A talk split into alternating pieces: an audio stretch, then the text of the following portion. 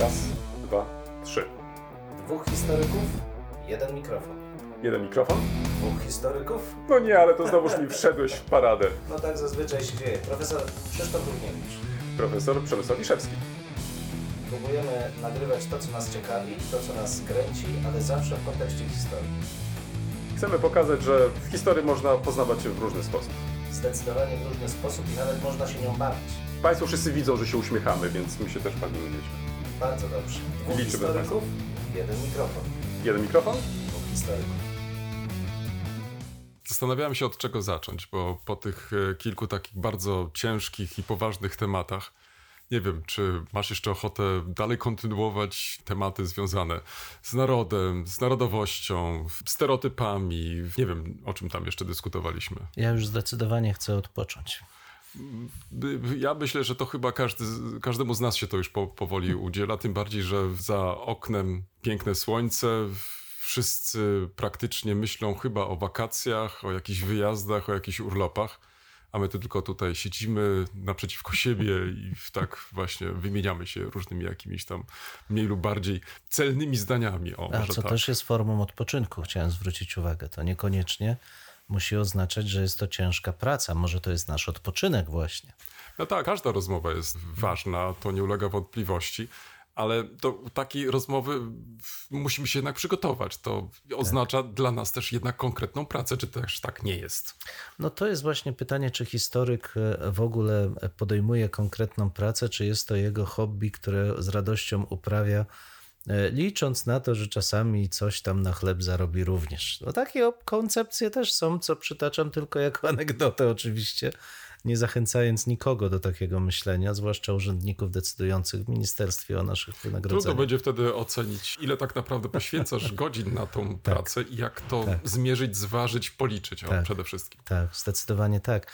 Ale sam problem właśnie tego, czym jest praca i czym w związku z tym jest odpoczynek, wydaje się jednym z kluczowych dla funkcjonowania naszej kultury, też tej europejskiej, bo z czego być może część z nas nie zdaje sobie do końca sprawy, biorąc pod uwagę fakt, że mamy dwa dni wolne w tygodniu, że w tej kulturze judeo-chrześcijańskiej wolnym powinien być tylko jeden dzień ten dzień siódmy, w trakcie którego Pan Bóg po skończeniu stworzenia świata odpoczął. Tak, y, to praktycznie już przywołałeś mnie do tablicy i w, cały czas się zastanawiam i chyba już mam pomału wyrzuty sumienia, bo w, w, jeśli zajrzę do literatury, to faktycznie mm, nic nie robienie to było wielkim grzechem i teraz jeszcze dodatkowo podkreślasz, że te dwa dni, które mamy wolne, praktycznie chyba ten jeden dzień to też tak jakoś awansem e, dostaliśmy. Czyli mamy tutaj do wyboru między homo faber a homo ludens? Czy też nie mamy wyboru? Wiesz, e, kiedyś próbowano zrobić obliczenia, ile realnie dni wolnych miał człowiek w średniowieczu czy w okresie nowożytnym. Bo w, nam wydaje się, że ten tydzień człowieka średniowiecznego przypomina bardzo mocno ten nasz, gdzie Pracuje się od poniedziałku do piątku w regularnych okresach czasu, e, po czym jest, no właśnie, jeżeli pracuje się w sobotę, to tylko niedziela jakoś w miarę wolna i znowu od poniedziałku do piątku czy do soboty. Ale w realiach e, i czy średniowiecza, czy okresu nowożytnego musimy pamiętać, że jest bardzo dużo świąt kościelnych. Mniejszych i większych, regionalnych, ogólnodiecezjalnych, obejmujących całe prowincje kościelne, czy wręcz całą cały świat e, chrześcijański. No i próbowano podliczyć, ile tych dni wolnych było, i okazało się, że tych dni wolnych było co najmniej porównywalnie co do liczby, jak w przypadku naszym, kiedy mamy te wolne soboty, ale znaczną redukcję tych świąt pomiędzy. Kilka, kilkanaście świąt państwowych i te w danej religii, która akurat dominuje w danym kraju, a które są uważane za najważniejsze. Więc de facto okazuje się, że tych dni pracy przynajmniej od momentu wprowadzenia kalendarza chrześcijańskiego i dominacji religii chrześcijańskiej, wcale nie było dużo więcej, ale znowu z zastrzeżeniem w ośrodkach miejskich, bo zupełnie inaczej przedstawia się sytuacja na wsi.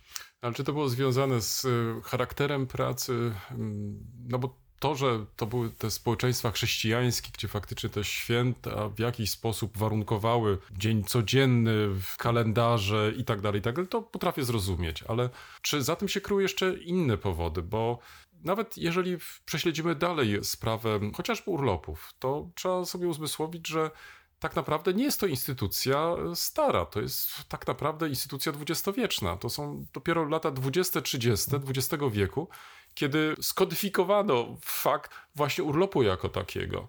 Natomiast przez wiele lat, przykładowo chłopi w Polsce, byli wyłączeni z tego. To znaczy, e, oni wcale nie uważali, że oni muszą mieć prawo do urlopu. Czy generalnie można było powiedzieć o społeczeństwie polskim dwudziestolecia międzywojennego, które było jednak społeczeństwem chłopskim, że tak naprawdę oni chcą wykorzystać możliwości uzyskania urlopu i tak dalej. To znaczy, korzystano przede wszystkim z faktu, że ten urlop można było mieć, żeby nadgonić różnego rodzaju pracę, czyli to, co też przypomina naszą sytuację trochę, że mamy wprawdzie urlop, cieszymy się wprawdzie z tego, że nie wiem, chyba te mm, ustawowe 26 dni e, mamy w, w roku wolne, ale ja nie mam cały czas wrażenia już od wielu, wielu lat, że to faktycznie jest czas wolny. To znaczy, mhm. że y, można nic nie robić, jeżeli tak to mógłbym mhm. określić, że jest to raczej czas na nadgonienie czegoś, y, nie wiem, może nawet przygotowanie się do kolejnych jakichś mhm. tam rzeczy i tak dalej. Czyli te, to, to, to takie uzmysłowienie sobie że mamy ten czas wolny, to właściwie jest takie bardzo relatywne.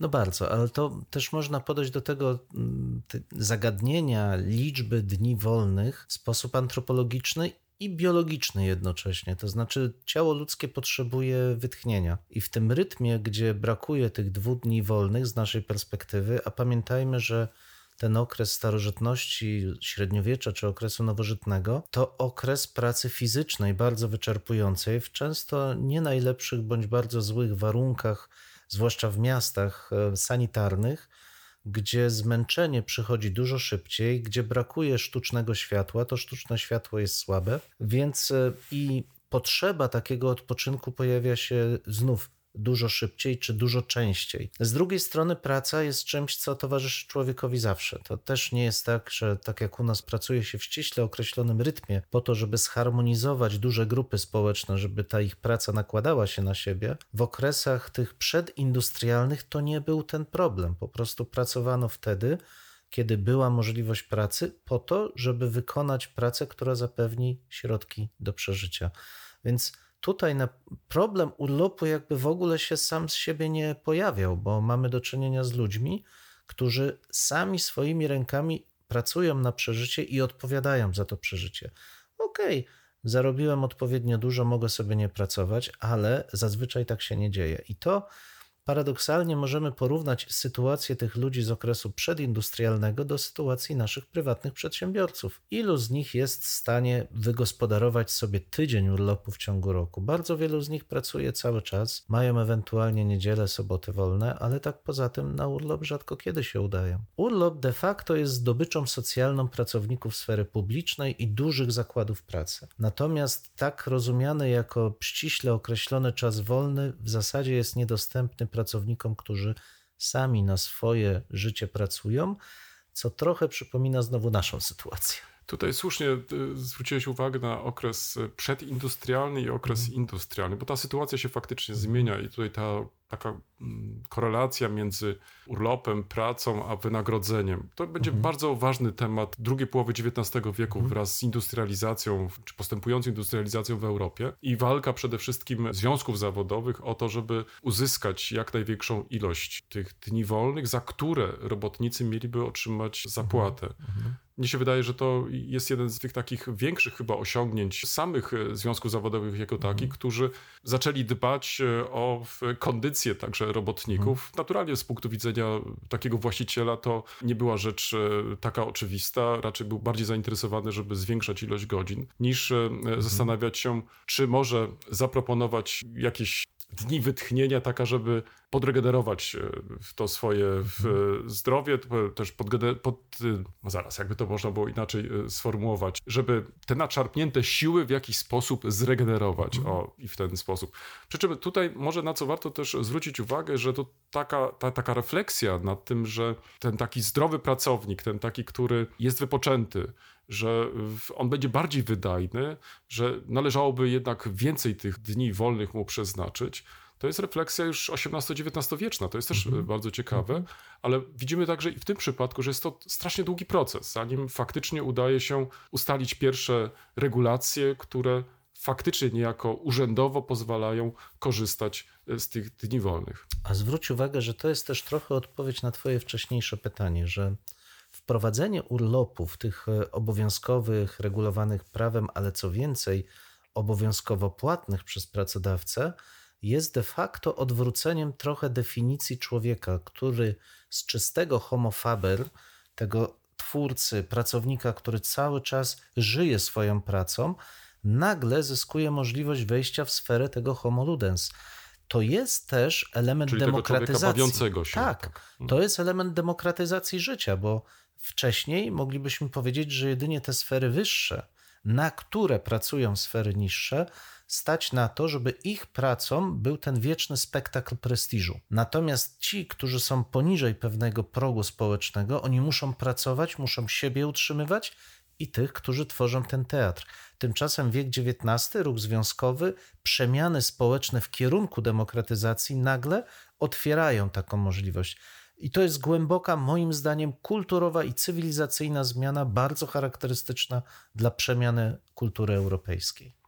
Przez naszą rozmowę przewija się troszeczkę też taki, mm, być może, nie wiem jak to teraz y, określić, pewien niedosyt, a może brak znalezienia jakiejś odpowiedzi. Wspomnieliśmy o tym, że zamiast korzystać y, z faktu, że mamy urlop, że możemy odpocząć, nadganiamy jakieś prace, a może nie potrafimy zorganizować sobie tego urlopu. Myślę, że to chyba nie tylko nasz był dylemat, to był też dylemat y, wielu ludzi, którzy nagle wyrwani niejako z tego rytmu pracy, y, mieli te kilka dni wolnych, no i wtedy narodziła się właściwie cała gałąź przemysłu, jak turystyka. Ale z tą turystyką też od, od początku do końca nie było tak prosto i oczywiście. No ale wiesz, to też jest kolejna przemiana kulturowa, zobacz, bo moim zdaniem turystyka bardzo mocno zakorzeniona jest w romantyzmie.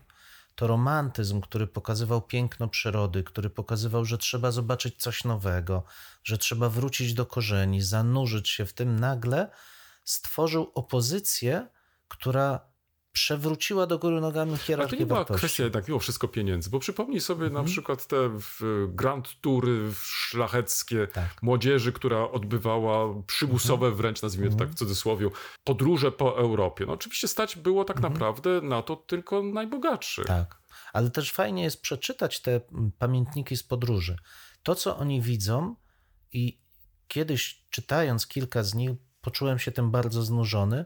Oni odnotowują miasto takie i takie, tyle i tyle kościołów, tyle i tyle murów, tyle i tyle ludzi, ewentualnie koniec. Bardzo rzadko dostrzegają tą rzeczywistość pozacywilizacyjną. I znowu, ja bym się tu uparł, że na dużą skalę tą turystykę rozumianą nie jako odwiedzanie kolejnych punktów kulturowych, ale właśnie zobaczenie przyrody, bo zwróć uwagę, że to jest dopiero turystyka dostępna wielu. Otwiera okres romantyzmu, czy może wcześniej jeszcze trochę tego oświeceniowego powrotu do natury.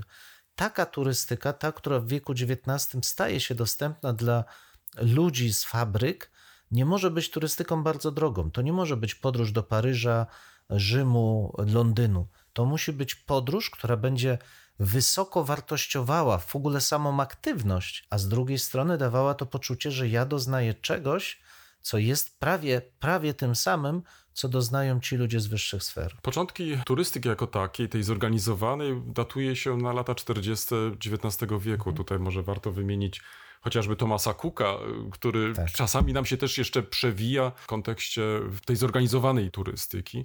Tutaj dochodził w jego przypadku, jak sobie przypominam, chyba jeszcze jeden element, y, ruch trzeźwości, to znaczy te jego Mhm. zorganizowane podróże miały też służyć, no właściwie takiej, można powiedzieć, krucjacie antyalkoholowej. Mhm. Cook naturalnie nie był pierwszy, to znaczy, on, y, znaczy był pierwszy, ale on też pokazał, że można w ten sposób organizować ten wypoczynek. Co ciekawe, ta druga połowa XIX wieku jest też z innego powodu interesująca dla nas, bo przecież mm, zmienia się także i sytuacja, jeżeli chodzi o komunikację. Dochodzi przecież nowy środek, coraz bardziej się upowszechnia, jak chociażby kolej. To pozwala, że możemy przemieszczać się coraz szybciej z jednego miejsca na drugie. Ta podróż koleją staje się dla nas coraz częściej dostępna. Wprawdzie mamy już nie pamiętam. Kiedyś nawet się też tym zajmowałem, jak Polacy podróżowali do Berlina, to chyba naliczyłem cztery klasy pociągów wtedy. Nie wiem, czy wiesz, na czym polegały te cztery klasy, już tak z ciekawości zapytam. Polegało to na tym, że pierwsza klasa to e, była dla tych, którzy wsiadali z peronu bezpośrednio do swojego od, w, od, w, w, przedziału. Boże, ja już e, mam kłopoty jakieś. e, Ale widzisz, to tylko chyba pokazuje, że człowiek jest zmęczony i powinien tak naprawdę pójść już w końcu na ten urlop. No tak, ale czy można nic nie robić? Zaraz dojdziemy jeszcze do tego. Czyli to jest tak, pierwsza klasa. Druga klasa to była ta, którą my znamy wszyscy, czyli się wchodziło od korytarza do przedziału. Trzecia klasa to były mm, wagony, gdzie e, były tylko drewniane w- ławki. Ale była też i czwarta klasa, czyli to była zwykła platforma, gdzie w, wrzucano słomę czy siano i w ten sposób e, podróżowano.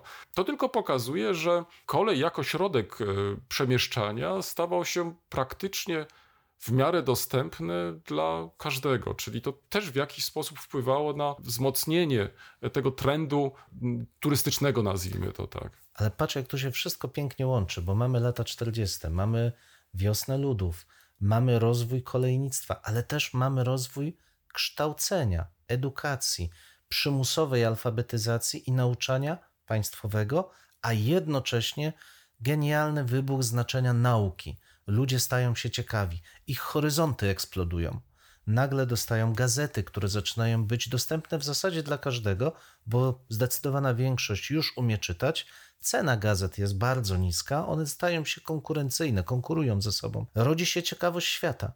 Okazuje się, że dostępna dla mnie jest podróż i zobaczenie czegoś, co jest blisko mnie, a jest fascynujące. Co więcej, poprzez to, że ja mam większą wiedzę, ja nagle zaczynam widzieć już nie tylko górę, ale to, co się czai w tej górze, co mogło tutaj być, cały kontekst historyczny, geograficzny, geologiczny. Świat staje się fascynujący. Odpoczynek może być podróżą o niesamowitym znaczeniu. Wystarczy, że mam wiedzę i trochę pieniędzy, albo chęci, żeby wziąć rower, bicykl i pojechać za miasto. Do tego dochodzi nowe medium, e, fotografia, która w jakiś sposób też pozwala nam bardzo szybko przenieść się z jednej części świata e, na drugą. Dodatkowo dochodzi jeszcze inna rzecz, ale to już bardziej z punktu widzenia, bym powiedział, e, postrzegania Europy, tych obcych ludów, narodów, państw. Raczej rzecz negatywna, to znaczy dzisiaj taką, którą krytykujemy chociażby za ten, to takie patrzenie kolonialne, postrzeganie kolonialne.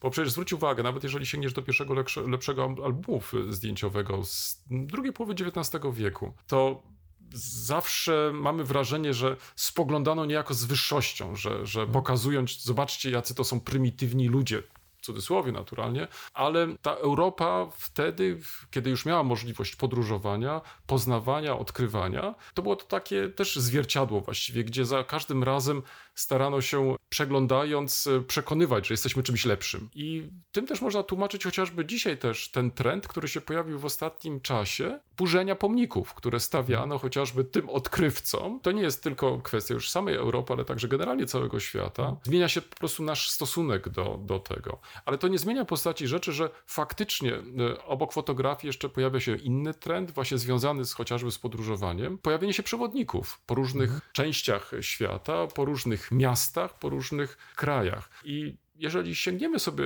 do tych chociażby bardziej znanych, Majersa, Bedekera, czy jak one się wszystkie nazywały, to są to też po części, użyję niemieckiego określenia, Kulturreisen, to znaczy w sensie takim, że to są też po części takie wyprawy, które mają na celu poznanie tego obcego, tego innego, właśnie z punktu widzenia y, kulturalnego. Przecież y, rodzą się muzea, rodzą się różnego innego rodzaju przybytki, które pozwalają nam no, poznać lepiej, dogłębniej to obce, z którym jesteśmy konfrontowani. No tak, to jest narodziny turystyki kulturowej, ale zwróćmy uwagę, że druga połowa XIX wieku, a zwłaszcza okres międzywojenny, to jest przekształcenie turystyki w gałąź przemysłu. Nagle okazuje się, że z jednej strony są obszary, gdzie tradycyjne przemysły i źródła utrzymania kończą się. To u nas tutaj na Śląsku to oczywiście przed, po- Przedgórze Sudeckie, Pogórze Sudeckie, to są te obszary, gdzie e, kwitło kiedyś tkactwo, nagle to wszystko ulega załamaniu. Bunty tkaczy, te wszystkie rzeczy, które gdzieś tam w kulturze niemieckiej zwłaszcza są bardzo żywe, ale realnie druga połowa XIX wieku to jest ogromny kryzys gospodarczy w tych regionach. I jako próbę wyjścia, także w okresie wielkiego kryzysu okresu międzywojennego, widzi się właśnie w rozwoju turystyki. Powstają wszystkie te schroniska, Bauden, wieże widokowe. Nie jestem w stanie nawet policzyć, jak wiele tych wież było. Na prawie każdej wyższej górze starano się postawić wieżę, zdając sobie sprawę, że ona będzie punktem turystycznym, że ludzie będą chcieli wejść, wyjść na górę, popatrzeć, odetchnąć. Nagle widać, że to, co jest odpoczynkiem dla jednych, ma być źródłem utrzymania dla drugich. Więc mamy do czynienia z czymś, czego chyba nie przewidywano początkowo, czyli komercjalizacją wypoczynku. Ale to widać zresztą y, także i dzisiaj, y, jak y, duża to jest zależność, chociażby w kontekście dalej trwającej pandemii, gdzie zwróciliśmy uwagę, że odcięcie nas od e, możliwości e, wyjazdu y, to nie tylko problem dla tych, którzy chcieli wyjechać, ale także przede wszystkim dla tych, którzy przyjmowali, którzy organizowali i tak dalej, i tak dalej. Mnie się wydaje, że to jest już dzisiaj tak e, zaawansowana gałąź, że trudno y, w, praktycznie y, wyobrazić sobie, że, że można coś na własną rękę nawet jeszcze zrobić. Znaczy, oczywiście to też istnieje, ale sporo jednak e, osób rezygnuje z tego i chce korzystać z konkretnej oferty, bo ich po prostu na to stać, bo y, w, jest to im wygodne i tak dalej, i tak dalej. No ja z pewnym żalem wspominam, już tak trochę kończąc to nasze spotkanie, że zaginęło coś takiego, co kiedyś było powszechne, to znaczy małe pola namiotowe. Kiedy szło się w góry, brało się namiot i w zasadzie można było liczyć, że w każdej większej wsi gdzieś tam jest jakaś przestrzeń,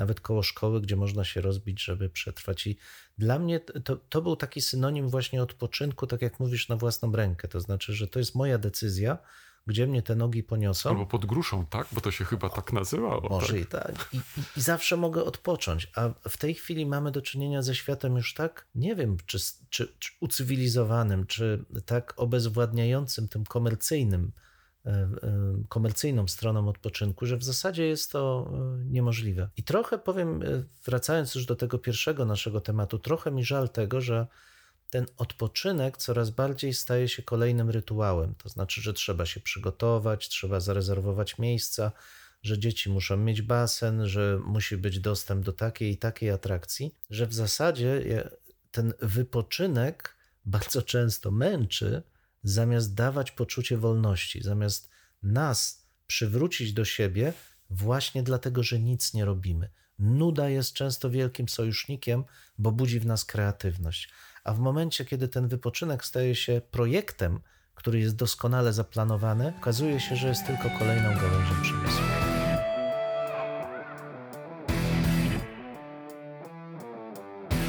W tym miejscu stawiamy kropkę lub też jak kto woli, kropkę nad i. No, mamy nadzieję, że to nie jest koniec, że to jest początek naszej dyskusji. Mam nadzieję, że Was zaciekawiliśmy. Prosimy o komentowanie naszych zmagań z historią. Poniżej zdjęcia jest wystarczająco dużo miejsca. Pamiętajcie, nie regulujcie odbiorników. Mamy naprawdę tak brzmi. E, tak, chociaż być może czasami e, może trzeba ściszyć. No może czasami ten nasz rekord by się przydało wyciąć nawet. Dwóch historyków, Tyle mikrofon. jeden mikrofon. I do usłyszenia Państwa. Do usłyszenia.